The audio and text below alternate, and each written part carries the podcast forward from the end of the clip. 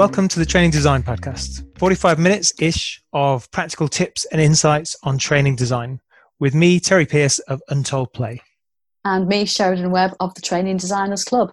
Hi, Terry. Great to talk to you again. Been so looking forward to this. How are you? Yeah, me too. Um, yeah, really good, really good. It's uh, it's cold and wet and rainy outside, so I'm glad to be here in my room talking to you. Absolutely, yes. It's it's not a great day, is it? I've been um, yeah, I was supposed to get out in my garden, um, but the weather has put me off that. Um, and it's um, it's one of the things you were talking about at the end of the last podcast when we were talking about the foundations of great virtual design, and we're going to expand on that in this session. But you did talk about as well on the last episode about how you'd taken the the change of pace, shall we say, that was forced upon us due to lockdown and due to all the changes to focus on your writing. Mm, and it'd yeah. be interesting to know what people did with that time really mm. I I've so, so I've got a little vegetable patch now, and I always did tr- try and grow a few things, but I've got some purple sprouting broccoli that's doing really well. I've got some butternut squashes. I've even got a cucumber, which is very exciting. So it's it's nice, I think, sometimes to have a little bit of time, and we and we talked about on the last episode the importance of reflection mm. and just stepping back a little bit. So and just taking time to to reconnect with other things.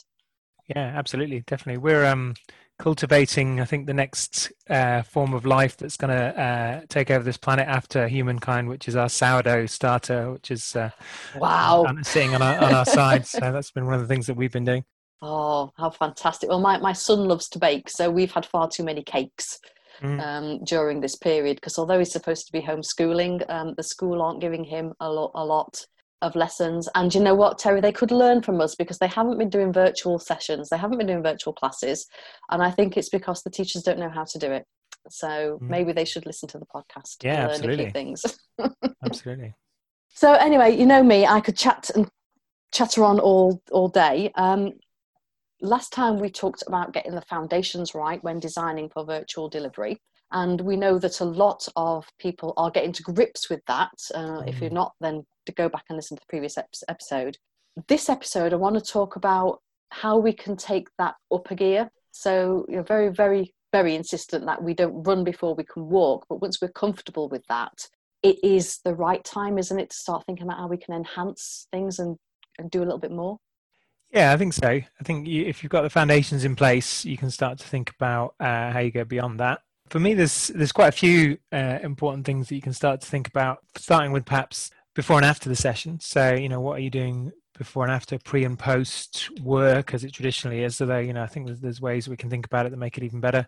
Thinking about anything apart from your main kind of program, your main platform that you're using. So, are you just going to use Zoom or Teams or WebEx, or are you going to use anything else? And there's lots of stuff out there. Yeah, and you um, talked about quite a lot of that in our episode on technology, didn't you?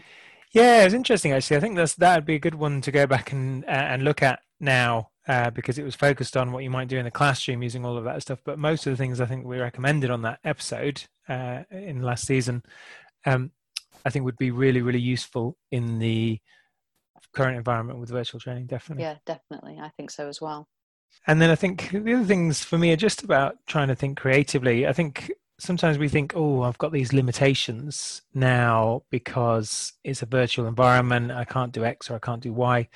But actually, I think sometimes creativity can foster uh, can be fostered by limitations you know it's, it's it's it's the thing if you give someone a sheet of paper and you say right write a poem most people would be stumped yeah. If you tell somebody the rules of writing a haiku or a sestina or some particular form of poetry and say, okay, this is how many vowel, how many syllables it's got or whatever, then they can have a stab. You know, it might not end up being Wordsworth, but it's fine. Yeah. Um. So I think you know sometimes these uh, these limitations that we have or the rules or the setup of virtual can actually be our starting point for getting creative and i think we should get creative where we can yeah, I mean, yeah. It's, it's, it's, necessity is the mother of invention, isn't mm, it? So yeah, it's um, yeah, it, it, does, and I've seen lots of creative ideas coming out. Not all of them work brilliantly, but the fact is, I've seen people really thinking outside the box on this, mm. which is great. I'm interested to talk about the fact that you said the first thing we need to think about is pre and post coursework. Now, we've always talked about the importance of extending the learning experience. And those of you who know me know I'm fond of master, and the master is the M is mindset. So a lot of that is pre course.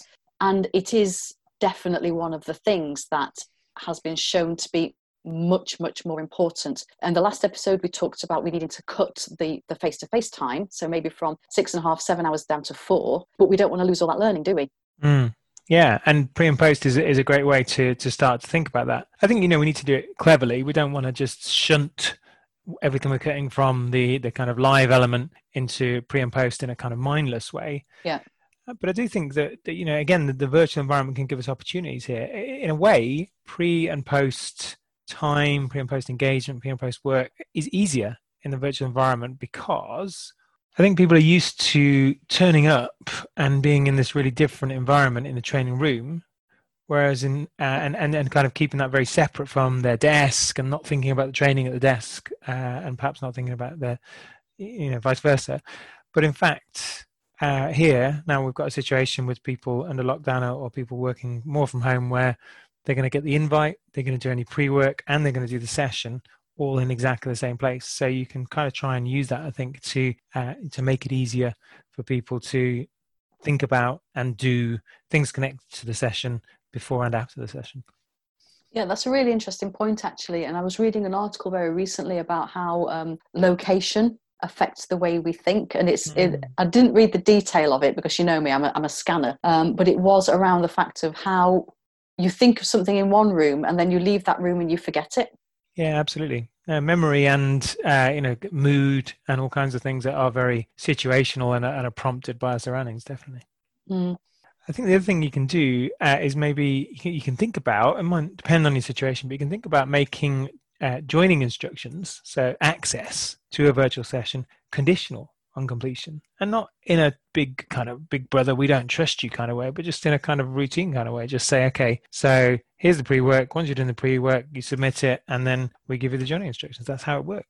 Actually that ties in really well with something that we were talking about in the vip training designers club when we're talking about making learners accountable Mm. So, as you said before, we're used to going on a training event and just sort of letting it happen to us because the trainer or the facilitator does all the work. Whereas actually now we're asking mm. people to take an equal part in that learning. So, you you have to do module one all by yourself, and then you'll be invited to module two almost. Yeah. So sometimes the wording can make a difference, can't it?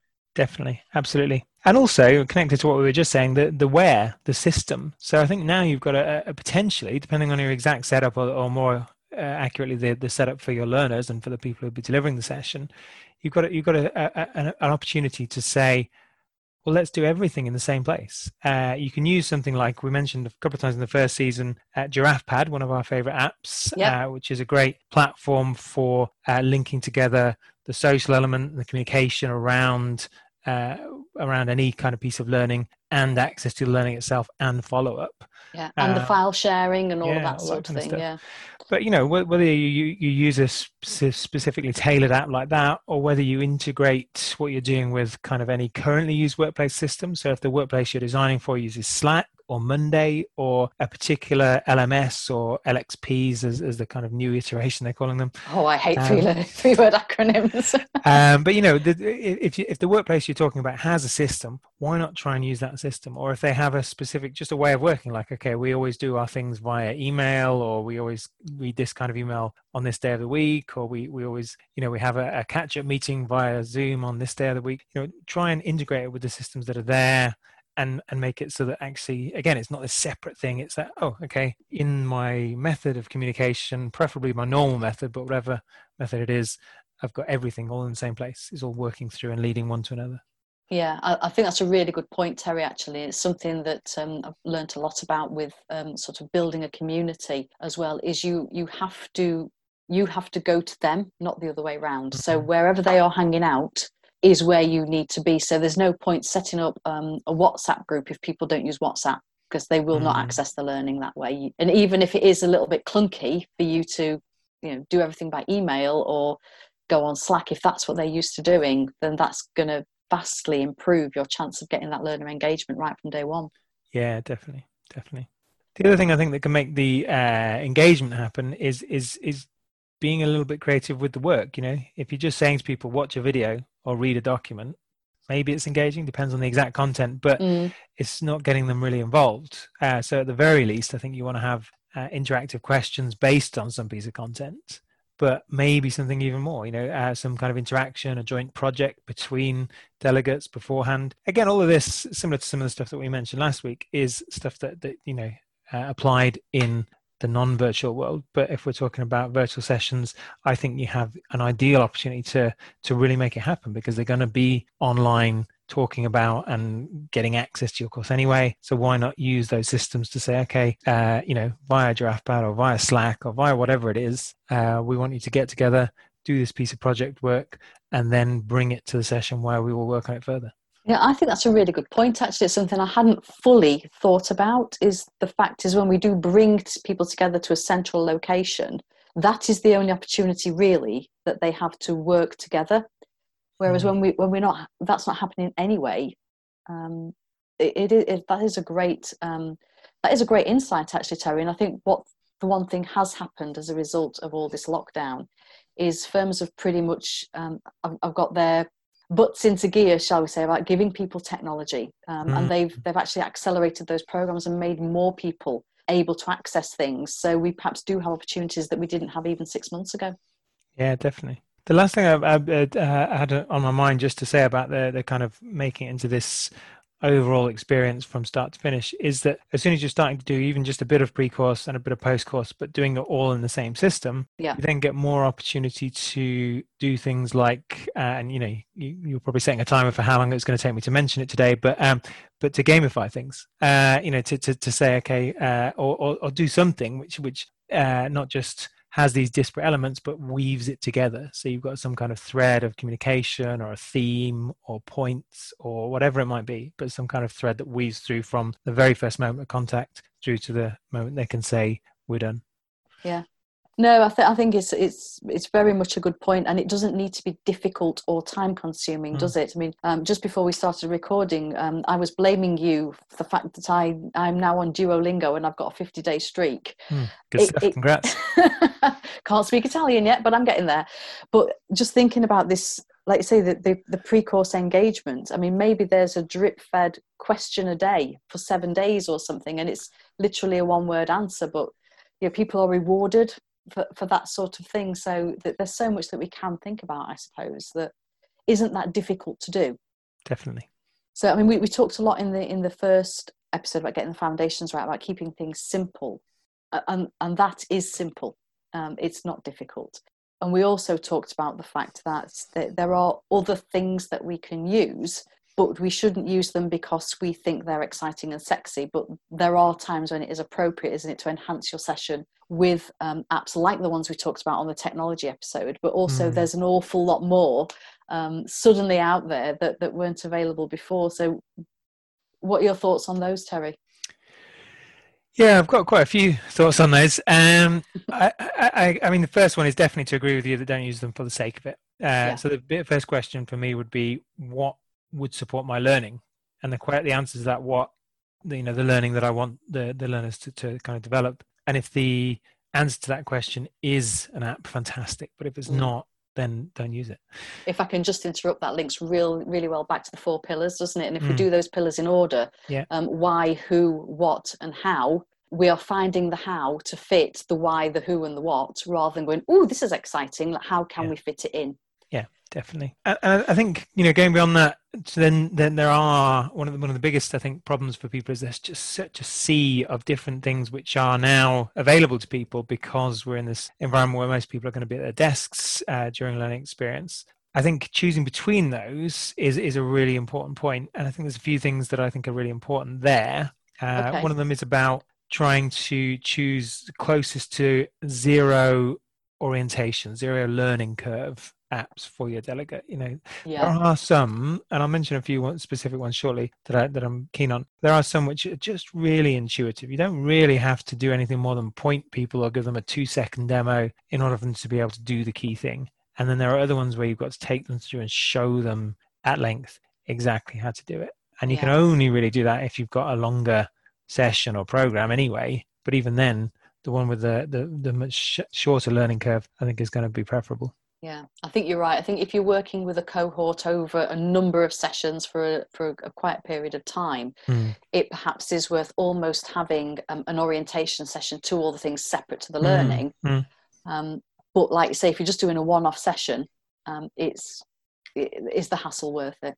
Yeah, and as part of that, I would say uh, ones that don't require learners to log in or or maybe there's a few about I think that do require learners or users to just you know choose a username or just yeah. enter their email address. That, that's kind of okay, but it'd be preferable if they didn't even have to do that. Um, because again, it's just this extra step where it might sound simple for people to kind of log in or create a profile, mm. but it's just one more step for things to go wrong, and you have to have to help individual learners, and everyone else is waiting. So yeah. And some people don't want to provide that information as well. Yeah. They're very nervous about sharing their information, yeah. understandably so. So yes, I must admit, I, if anything's got more than about three steps to it, um, mm. I I don't like it. mm.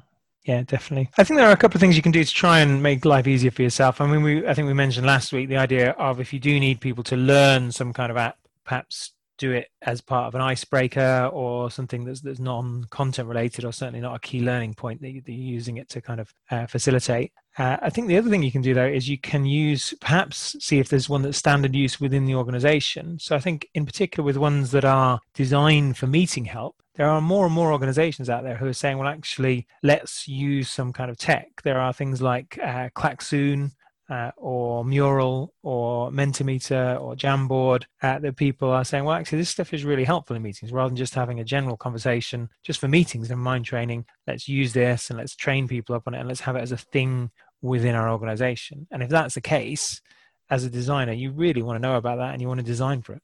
Yeah, definitely. It's um, like you say, I think a lot of the challenge can come from learning how to do things. And, and you mentioned Mural there, which I've had a look at, and it looks amazing. Um, I haven't had the time to really get to grips with it yet, but I do think it's one of those things that once you are in the habit of using it, like anything, it becomes more instinctive mm. the more we use it, doesn't it? But um, initially, um, things aren't always that easy and that obvious to use. But so I think you, you're, you're, it's a really important point there about using what they already use and if you're an internal trainer, then maybe consider thinking about trying to get something to that stage because you've then got the facility to not just think in terms of one program, but to think in terms of the whole setup. So you can think, well, actually, in order to facilitate and help with all of the training programs that I might design in the future within my organization, let's see if we can influence people to take this on board and, and have it as a thing.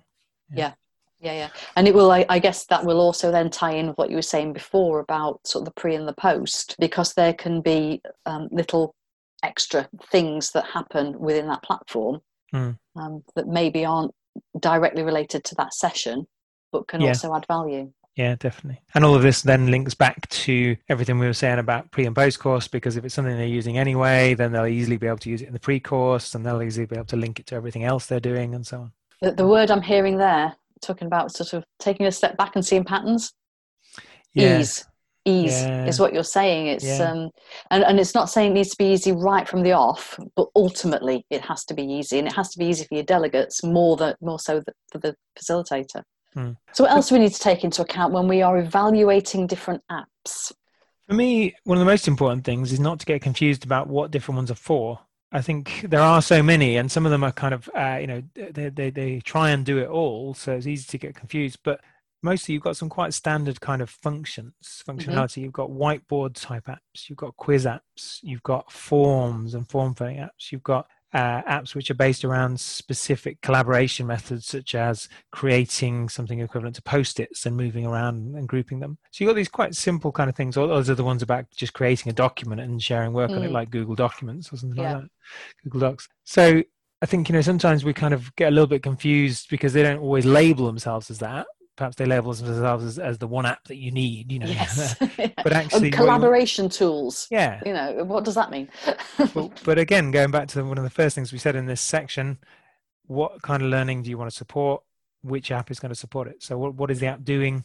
If you want a few different ones within a session or program then maybe you do want one of the things that does more different things. Mm. um, so for instance you know some of the ones that we've already mentioned or, or one of the ones that were mentioned in the technology episode last season things like Klaxoon or Mentimeter or Spiral, uh, another one that we mentioned from the technology episode, are very kind of jack of all trades. They do a number of those different things. Mm-hmm. Uh, others are very specific. So uh, Notes.ly, Note.ly, and Miro, I believe, quite kind of focused around that uh, kind of post-it mm. Uh, and post-it moving around kind of thing. So it's just thinking, well, what is it that I actually need? Yes, yeah, and and I guess choosing the the simplest thing for the job.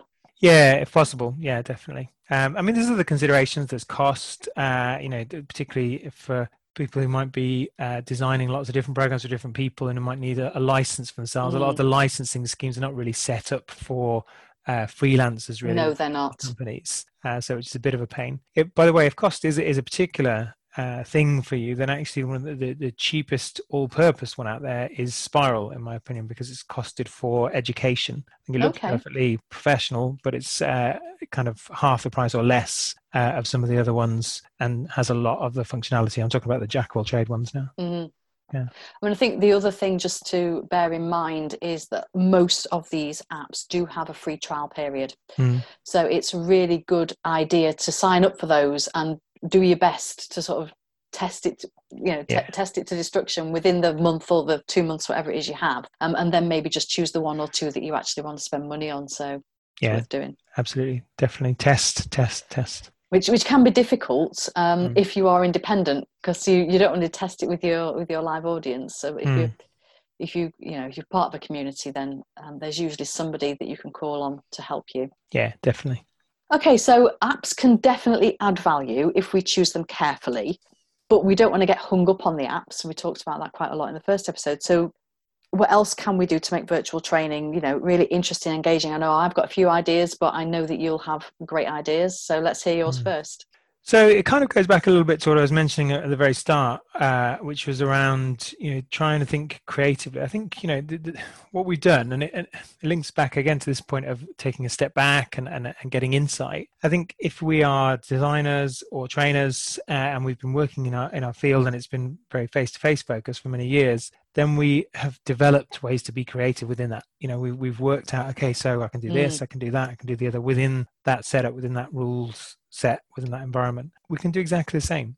Virtual is just a new canvas. Virtual is a canvas, it has certain qualities and rules or whatever. But we're now thinking, okay, so within those limits, within those rules, opportunities, spaces, you could almost do a kind of SWOT analysis on it. On actually, if people, people remember that, which uh, you know doesn't get so much use. There's nothing days, wrong but, with a SWOT analysis. Yeah, I love yeah. a good SWOT. Um, and say, okay, yeah, it has weaknesses, but it also has strengths. It has threats. It also has opportunities. So, I mean, just to, to, to break out a few of those off the top of my head, you can start thinking about, okay, well, if people are in breakout rooms and they can't see each other, and it's much easier in virtual to put them in break, breakout rooms uh, and pull them back and switch them uh, so you could use this kind of, you know, sometimes in, in a face-to-face uh, session or one that I've designed or run, I've been trying to kind of think of ways to, to shuttle people around between between groups for a particular activity, and it's quite kind of cumbersome sometimes to do that. But actually, yeah. it's really really simple on a lot of platforms for virtual.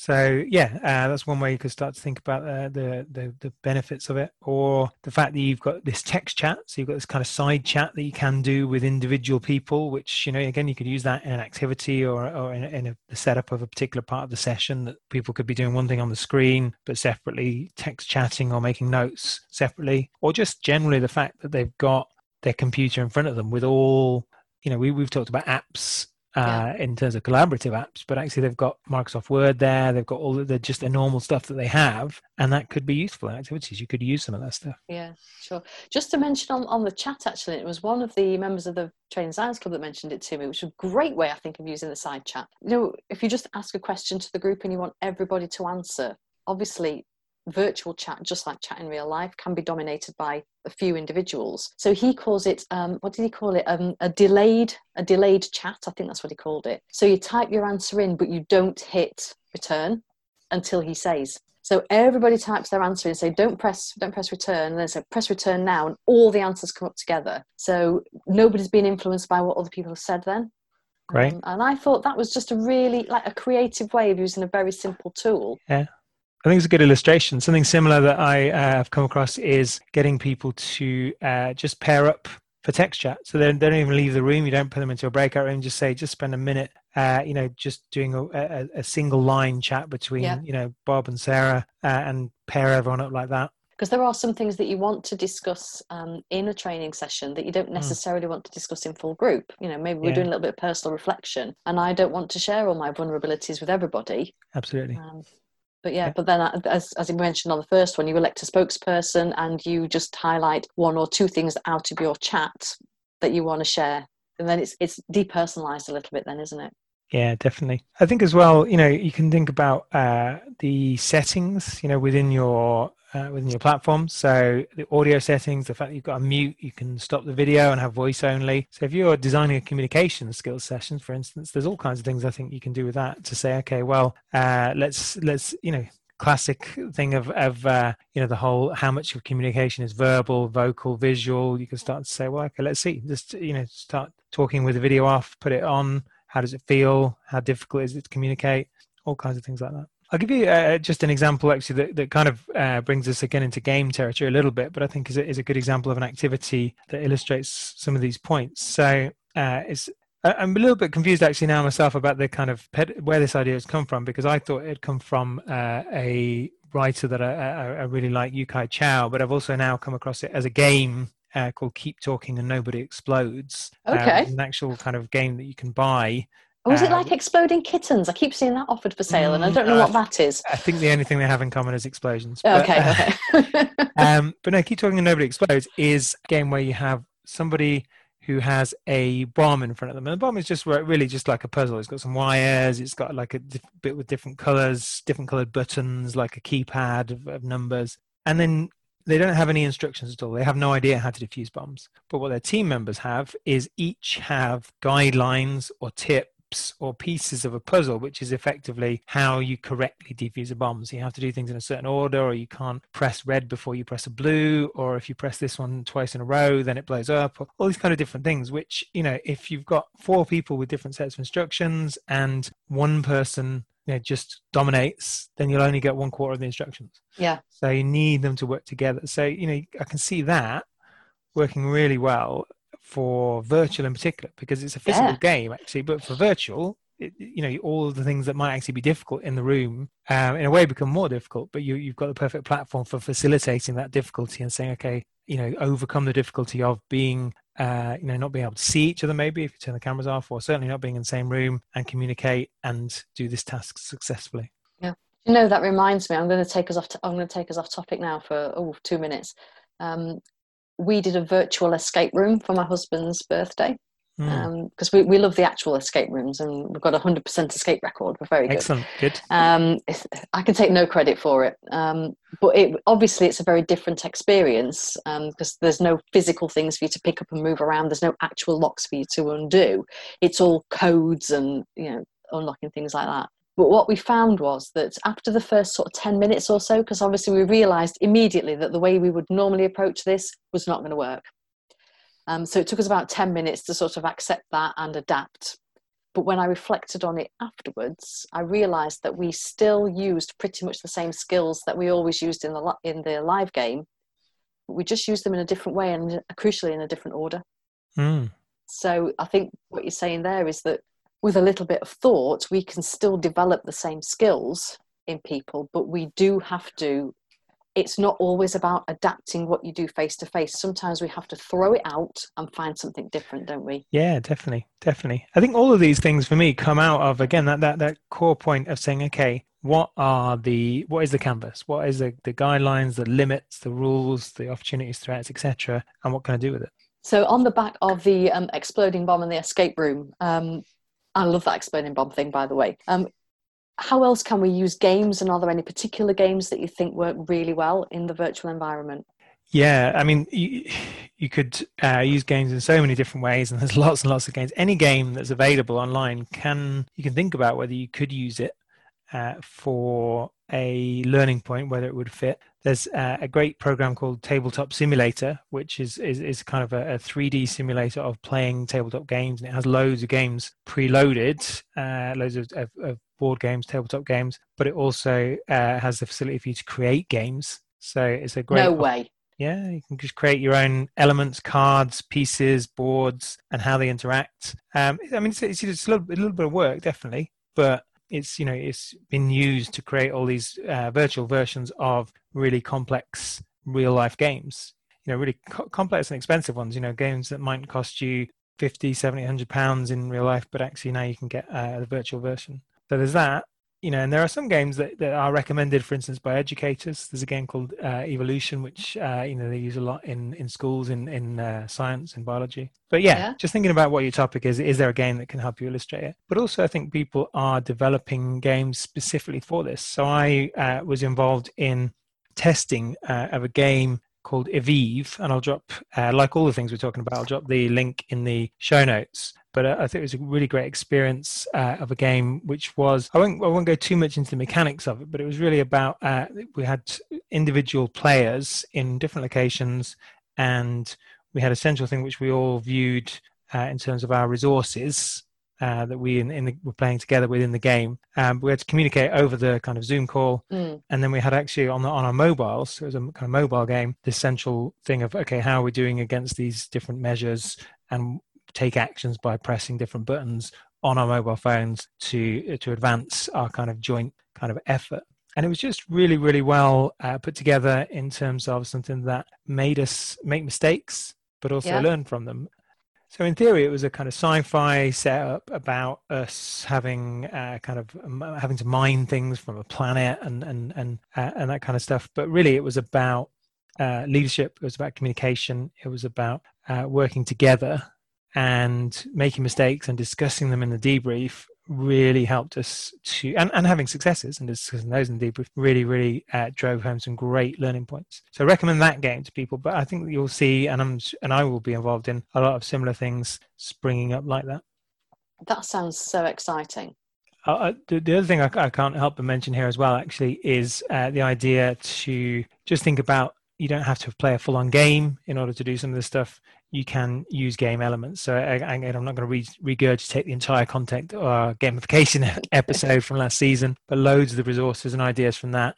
I think you can bring on board to think about your activities and how you do them and think, okay, can I give people, just for instance, branching choices with consequences, or can I give it a theme, or can I give people uh, a chance to gift each other things that will uh, help them in in the next part of the activity? You know just all kinds of different bits of games that you could use in your activity that may not be a game actually that's that's just um, just made me think when we mentioned before about doing the pre-course and maybe drip feeding simple questions and if people do it um, then they get rewarded. Maybe when we do an exercise in the actual session they get a bit of extra information to make it easier for them. Yeah so that would work well wouldn't it? Definitely. And those kind of things you know again i think you can get really creative with them. It could be about something really useful like that but a lot of rewards in games or game related products are actually not even that useful they're just nice it's just yeah. like I, I, I, pe- people will go to great lengths within a game environment certainly to get a new piece of clothing for their avatar Huge. Don't t- don't talk to me about that. My son is on Fortnite. he gets so excited when he gets a new outfit. He's a 14 year old boy. Why he's interested in fashion, I've got no idea. but he gets dead excited by it. Yeah, yeah. It tells me that it's rare. It's a rare one, Mum. It's like, yeah. Does it make you any better in the game? No, but people know that it's a rare one. Yeah, like, yeah. Okay. so it's a status symbol, you know. So can you give your your uh, learners a status symbol, something that mm. shows that they did the extra work or that they did a really creative and interesting thing? Yeah, and I think, like, say, if we if we're thinking about stuff that isn't just a 90 minute or a two hour session where maybe this is a little bit of a big ask um, certainly for those ongoing programs that to me feels like it's a really great way to really engage and sort of continue the learning between the, the formal sessions. It also made me think as well, Terry, when you were saying there about we talked a lot in the first one about getting the basics right, which I still say we, we need to do that first. But what a lot of people do, and rightly so, is base their session on, you know, we, we have slides um, to, to guide us through that session, and, and that's a good thing to do. But um, what you're saying is, I think, is that we don't need to have that. We can have the confidence to go without that slide deck. Once we know what we're doing, once we know how to structure that session and facilitate it online, once we know exactly how to um, manage the participants and have our questions ready to go, we can perhaps feel brave enough to step away from the slide deck. Yeah, definitely. I mean, you know, the, the, the, the session where what I was talking about using Evive as an example, that was a great learning session where I learned much more than I would have learned from a slide presentation.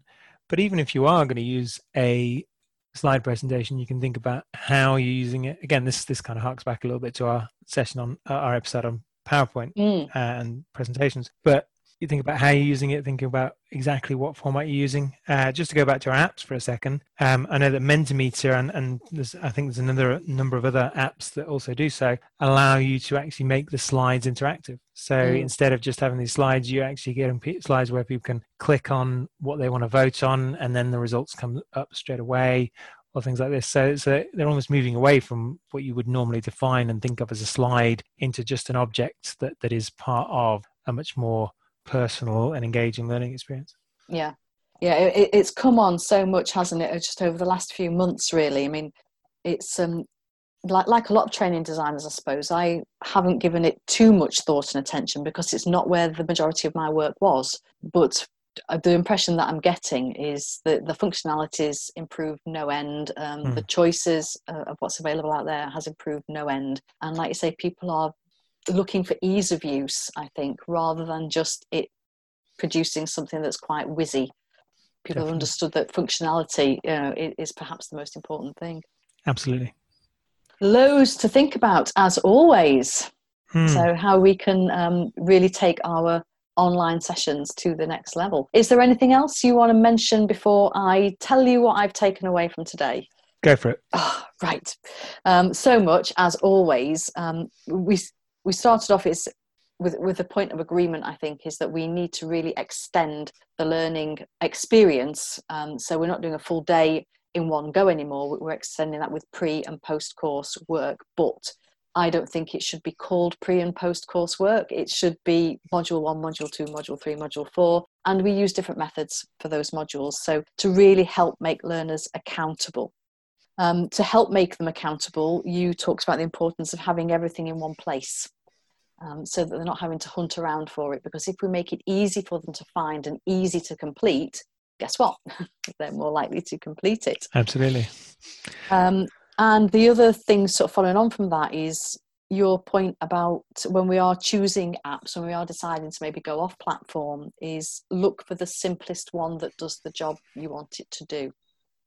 Um, because mm. we will we will mm. lose people otherwise. They will you know get lost in the login and they'll they'll struggle to to to find out how to work it um, if it isn't immediately obvious. Mm.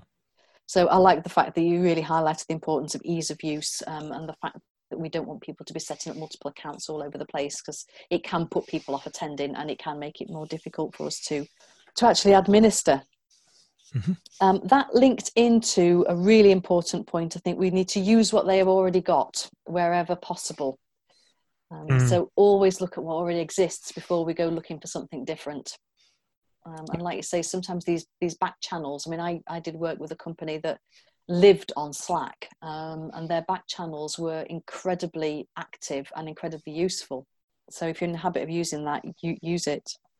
Um, some of the other things I picked out is, I think, again, a really good point is to don't be limited by the tech. Don't keep thinking about, I can't do this, I can't do that, because I used to do that when I, I did face to face training. It's we do need to look at it with completely fresh eyes. Um, maybe do a SWOT, which can be very useful, and to focus on what what you can do um, online rather than what you can't do online. It is going to be a different experience, but it doesn't mean to say it's worse. It may even be better. It it is going to be different, um, and that's that's absolutely okay.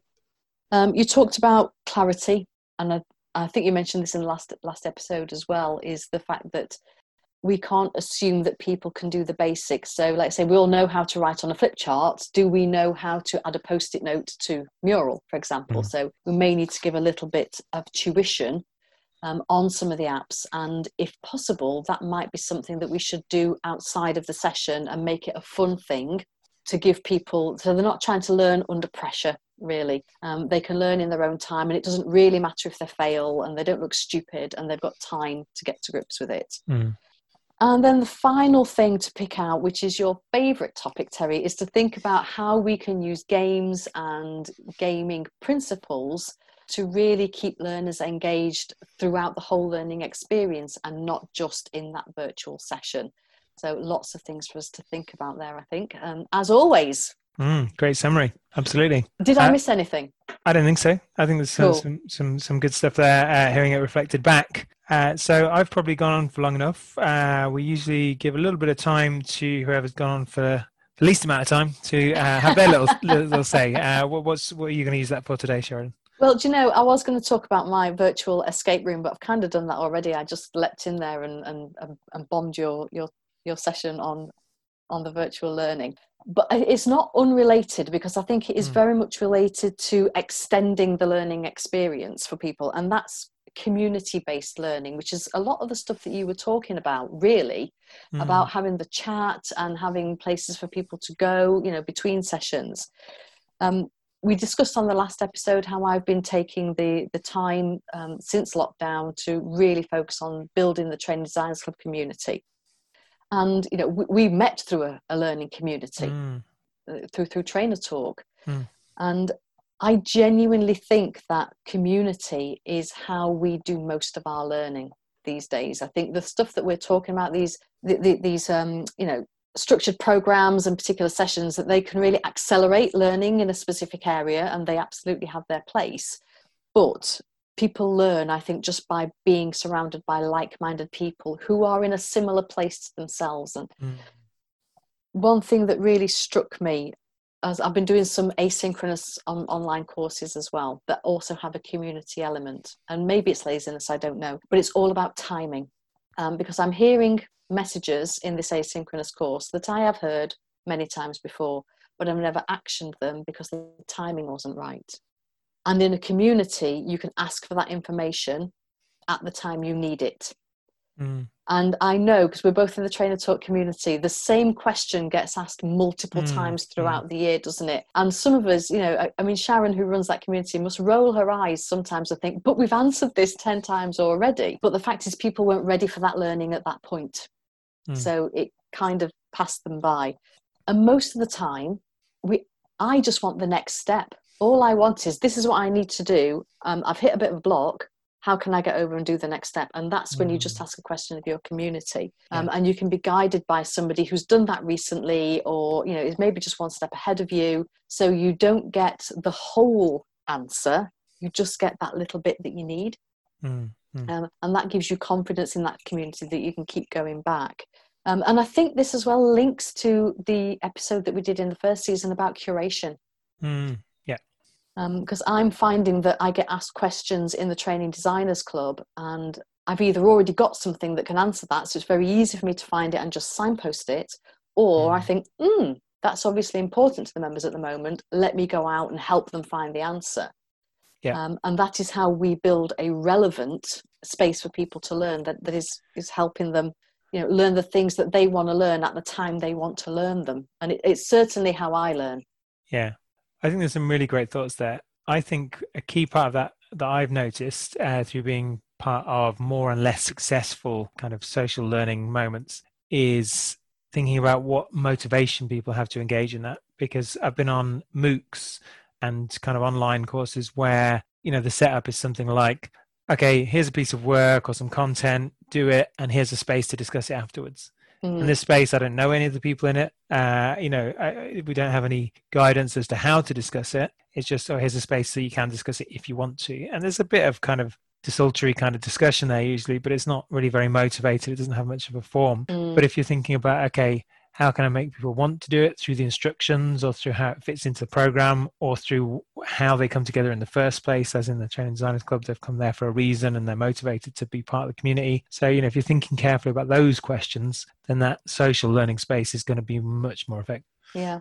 And, and it's very much a partnership approach. So, certainly within the Training Designers Club, I will offer some resources or some insights. Um, and sometimes that's exactly what people want, and other times it's not. Mm. But equally, people will say, I need help with this, or, oh, I've just found this really interesting thing, let me share it with you. Mm. So it's very much, it's very fluid, it's very flexible, it's not a set route. Um, you know, we're going where the community wants to go. And say, I think somebody in that community has the answers. Mm and it's not always about completing you know it's not sometimes you don't need a sledgehammer to crack a nut is what i'm saying mm, i think. yeah absolutely. And and it's great that's you know if we're starting something afresh um, to have that structured course through um, is very very helpful because if you if you haven't done that training you don't know what questions to ask you don't know what you don't know you need that you need those foundations in place. But um, one of the courses I'm working through, I actually know and can do most of it, but it, Mm. I'm not as good as I should be. And Mm. what that's really showing to me is that the specific elements where I need help. Yeah. And that's where the community element is coming in. So I'm saying, okay, well, I've reviewed this and I've thought of that. How do I do this very specific thing? And it's easy to answer a very specific question Mm. than it is a more generic one. So Yeah. again, I think that adds value by to learn by community, really. Definitely. And those people who are helping by kind of teaching, in a sense, they learn as well through the way that they have to put that information across. Yeah, Definitely. absolutely. I mean, I I um, commit to putting um, an article in the group every week, so that makes me look at what's what's happening Mm. out there. It makes me look up and do a little bit of research that I may not do otherwise. So it's very much a two way thing. Um, you, you develop, and I think I think we talked about this on the last one. You develop almost subconsciously, Yeah. um, by that sort of learning. And think the the one last thing to point out um, is that communities kind of have to be organic and it links to back to what you were saying about the Mm. mooc if you force people into community Mm. and put too many rules on it and say this is what we're going to do and this is how we're going to do it you're going to get a lot of people not engaged Mm. um, Yeah. yes we need guidelines yes we need i don't know we, we need sort of some sort of hooks to hang it on Yeah. but other than that it has to be quite a natural organic thing i think Yeah, I think hooks is a good word. Excellent. I think that's a really good second topic for us, something for us to think about. Uh, and yeah, I think as designers, we probably do want to think about, uh, you know, we're designing a learning experience is not necessarily learning sessions. So maybe it is a community that we should be designing. Yeah, I mean, particularly if you're doing something like a management development program, Mm. and maybe you've got 20 people who are going to be working through something for six, 12 months. You know, it's great to ask them if they want to be a part of the community because they will learn just as much from that informal method as they do from going through the formal structure of the course, and it will really enhance what you're doing. Definitely. Excellent. Is that us done for this week? I think we are. I think we Um, are. Yeah, I think we are. It's one of those things, isn't it? Sort of designing for virtual delivery. A lot of it is the same, and we, we could have talked about so many different aspects of it. But I think um, you've given us lots to think about there, Terry, without completely making us run away scared. You know, throwing our hands up, going, "Oh, I'll never be able to do it." Well, likewise, uh, thanks for all of your great questions and your insights as well. So, we'd love to hear from you as well. Uh, it would be great to, uh, for anyone who's listening, to uh, get onto the Facebook site and tell us about anything that they that this session made them think about, or anything they'd like us to think about for future for future episodes. Or they can get in touch with us directly. Uh, you can find me uh, uh, via either of my two businesses, 360 Learning Design or Untold Play. Uh, and again, more details on the show notes and on the Facebook page. And you can find me the easiest way is to Google the Training Designers Club. Um, you can join as a VIP member, or you can just join the free Facebook group if that is more your thing. And of course, we're both more than happy for you to connect with us on LinkedIn. Just put a little note that you listen to the podcast, um, and we will be delighted to add you to our network. Definitely. It's been great talking to you today, Sharon. Uh, As always, Terry, as always. And uh, yeah, I look forward to our next episode. Me too.